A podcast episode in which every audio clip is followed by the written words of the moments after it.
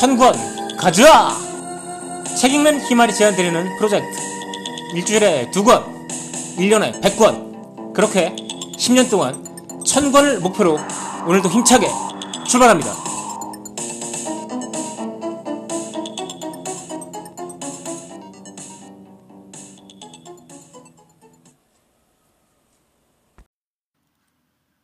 홀로코스트는 역사상 최악의 범죄이기도 하지만 인류에게 아주 큰 교훈을 준 사건이기도 하죠. 영화 피아니스트 아니면 엘리 위즐의 회고록인 밤을 읽고 아무 느낌을 받지 않는 사람은 없을 겁니다. 현실은 때로 상상을 초월한다고 쉽게 말하곤 하지만 그 말에 적합한 정말 그런 상황은 흔치 않죠. 나치의 절멸 수용소가 바로 그런 경우라고 할 수 있겠죠. 소설가 조디 피코의 이야기꾼이라는 소설은 대단히 흥미진진하지만 실망하지 않을 수 없는 그런 소설입니다. 왜냐하면 소설이기 때문이죠. 나치 수용소에서의 경험을 실제로 했던 사람들이 쓴 수많은 넌픽션이 존재하는 한 그걸 소재로 한 소설은 아무리 훌륭해도 한갓 허구에 지나지 않으니까요. 로고테라피, 즉 삶의 의미라는 것을 정신과 치료에 활용하는 방법을 개발한 의사 빅터 프랭클 역시 아우슈비츠에서 살아나온 사람이죠. 그는 죽음의 수용소에서라는 책을 내서 아주 유명해졌는데요. 한글 제목은 아무래도 수용소 관련된 거라는 걸 어필하지 팔릴 수 있으니까 이렇게 했지만 원제는 전혀 수용소에 대한 얘기가 아닙니다. 원제는 Man Search for Meaning, 인간의 의미를 향한 탐색이라는 제목이죠. 제목과 마찬가지로 이 책은 아까 말씀드린 엘리비슬의 밤처럼 단순히 수용소에서 경험을 나열한 것도 아니고 시간 순서도 아니고요. 그 상황에서 자기가 마치 그 의무병처럼 수용소에서 의학 담당, 의사 담당을 하면서 어떤 사람이 살아남고 어떤 사람이 살아남지 못했는지를 관찰한 그 결과를 모아서 쓰고 또 그걸 이용해서 자신의 치료법인 로고테라피를 개발하게 된 그런 과정에 대해서 이야기를 하고 있는 책입니다.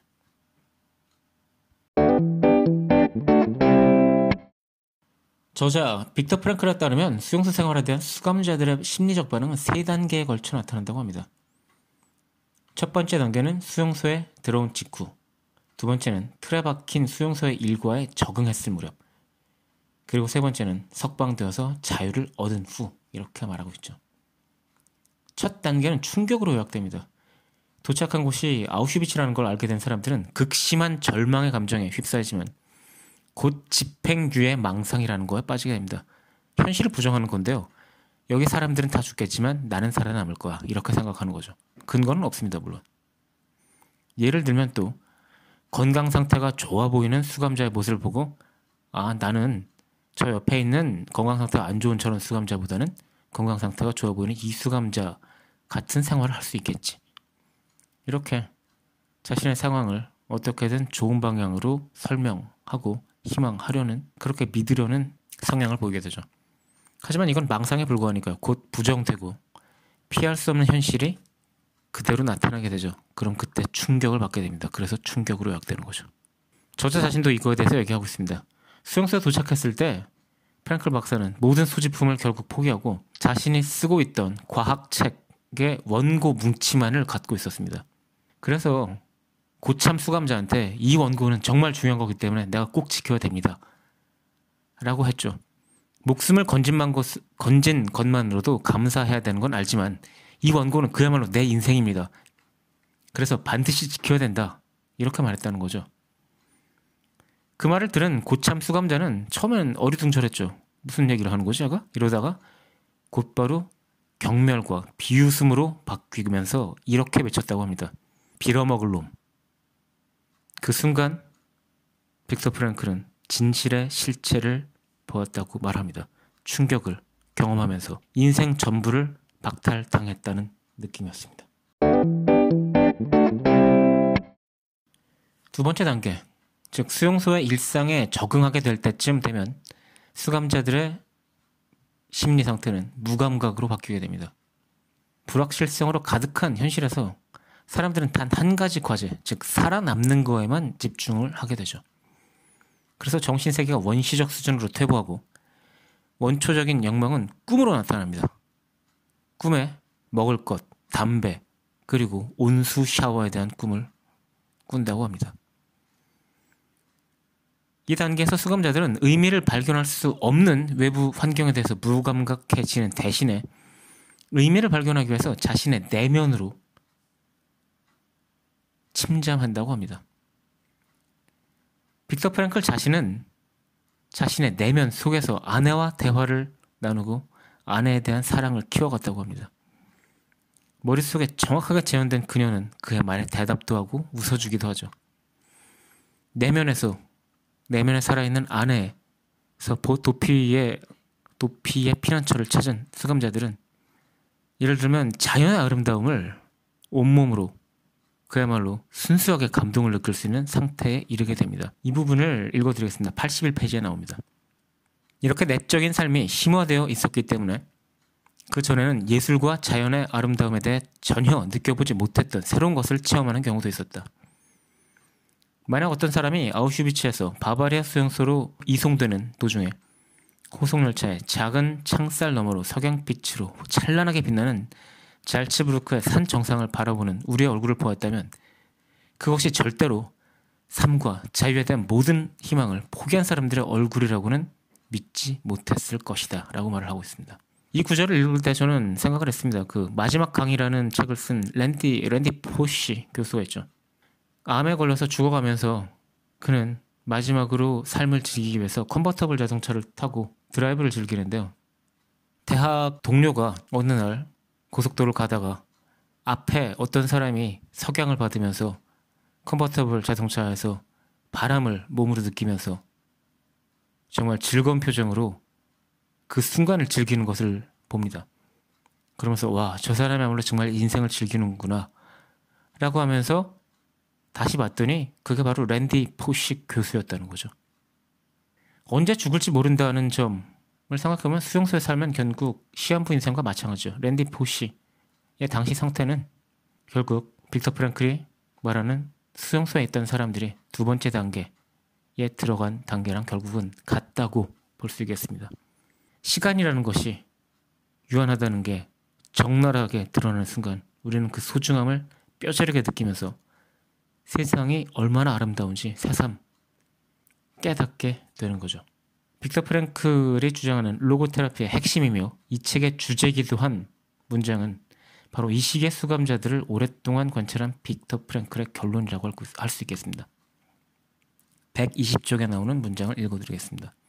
그 진리란 인간에게 모든 것을 빼앗아갈 수 있어도 단 한 가지 마지막 남은 인간의 자유 주어진 환경에서 자신의 태도를 결정하고 자기 자신의 길을 선택할 수 있는 자유만은 빼앗아갈 수 없다는 것이다.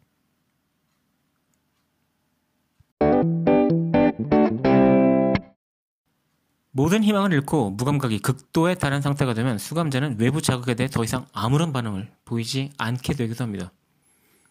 미래에 대한 믿음을 상실하는 순간 정신력도 잃게 되는 거죠.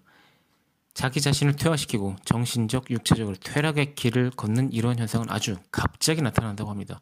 이런 현상은 아침에 수감자가 옷 입고 세수하는 것을 거부하거나 아니면 연병작으로 나가는 것을 거부하는 것으로 시작된다고 합니다. 간청해도 소용이 없고 주먹질을 해도 위협을 해도 효과가 없다고 합니다. 그냥 누워서 움직이지 않는다고 합니다. 자기가 싼 배설물 위에 그냥 그렇게 누워 있으려고 한다고 그렇게 빅터 프랭클은 자기가 관찰한 바를 이야기를 하고 있습니다. 미래에 대한 믿음의 상실은 죽음을 부른다고 하죠. 한 수감자는 1945년 3월 30일에 전쟁이 끝난다는 예언을 꿈속에서 봤다고 합니다. 그는 그 꿈에 대해서 확신을 가지고 있었고요. 그거를 가지고 희망에 차서 하루하루 견딜 수 있었죠. 그런데 약속의 날이 다가와도 달라지는 뉴스가 없었습니다. 3월 29일 그는 갑자기 아프기 시작했고요. 3월 31일 사망했다고 합니다. 이게 얼마나 아이러니합니까? 또 다른 책에서 제가 읽었던 건데요. 수용소에서 가장 많이 사망자가 발생하는 때가 크리스마스에서 설날로 이어지는 때라고 합니다. 사람들이 크리스마스 때는 집에 갈 수 있을 거야. 설날이면 전쟁이 끝나겠지. 이렇게 마음대로 망상에 빠지, 빠져서 그걸 믿고 살다가 희망을 잃어버리기 때문이라는 거죠. 니체는 왜 살아야 하는지 아는 사람은 어, 그 어떤 상황도 견딜 수 있다라고 말했다고 합니다. 왜 살아야 하는지 모르겠다는 사람에게 빅터 프랭클은 이렇게 조언해야 한다고 말합니다. 138쪽에 있는 내용입니다. 정말 중요한 것은 우리가 삶으로부터 무엇을 기대하는가가 아니라 삶이 우리로부터 무엇을 기대하는가 하는 것이라는 사실을 삶의 의미에 대해 질문을 던지는 것을 중단하고 대신 삶으로부터 질문을 받고 있는 우리 자신에 대해 매일 매 시간마다 생각할 필요가 있었다. 이 책에서 말하는 빅터 프랭클의 로고테라피는 삶의 의미를 부여해서 정신 질환을 치료하려는 그런 시도죠. 그 의미는 외부에서 오는 게 아니고 이미 주어진 상황으로부터 자신이 만들어내는 것입니다. 그런 걸 할 수 있었기 때문에 빅터 프랭클은 아우슈베츠에서도 살아남은 거죠.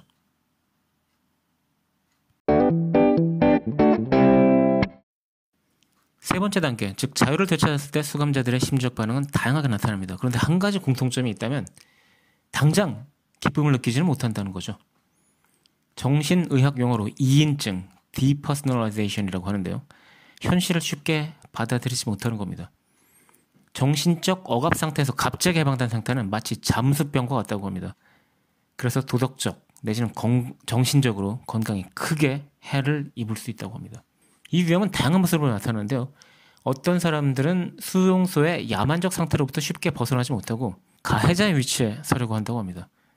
집으로 돌아가는 날 복수의 피를 보지 못한다면 차라리 손을 잘라버리겠다라고 외치던 사람이 있는데 아이러니하게도 그는 빅터 프랭클의 가장 친한 동료였다고 합니다. 사악한 마음의 소유자라서 그런 것이 아니라 정신적 잠수병에 걸린 상태였다는 거죠. 빅터 프랭클도 그 사람이 그런 모습을 보이는 것에 대해서 너무나 놀랐다고 하는 겁니다. 어떤 사람들은 비통과 환멸감에 시달립니다. 고향에 돌아갔는데 사람들은 고생했다고 상투적인 인사치레를 할 뿐이죠.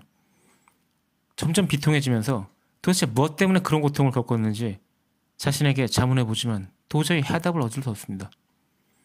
해방되었을 때 그동안의 고생을 보상받지 못하리라는 것은 논리적으로 당연한 거고요. 수용소에 있을 때도 이미 알고 있었죠. 하지만 그게 현실이 되니까 그리고 앞으로 살면서도 계속 여전히 다양한 형태의 불행을 만나야 한다는 사실을 깨닫고 나면 그 환멸감은 극복할 수 있는 것이 아니라고 빅터 프랭클은 말하고 있습니다.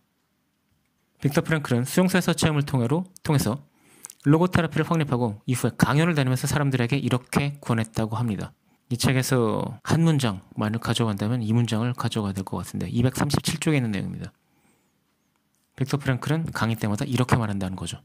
두 번째 인생을 사는 것처럼 살아라. 그리고 당신이 지금 막 하려고 하는 그 행동이 첫 번째 인생에서 그릇되게 했던 바로 그 행동이라고 생각하라.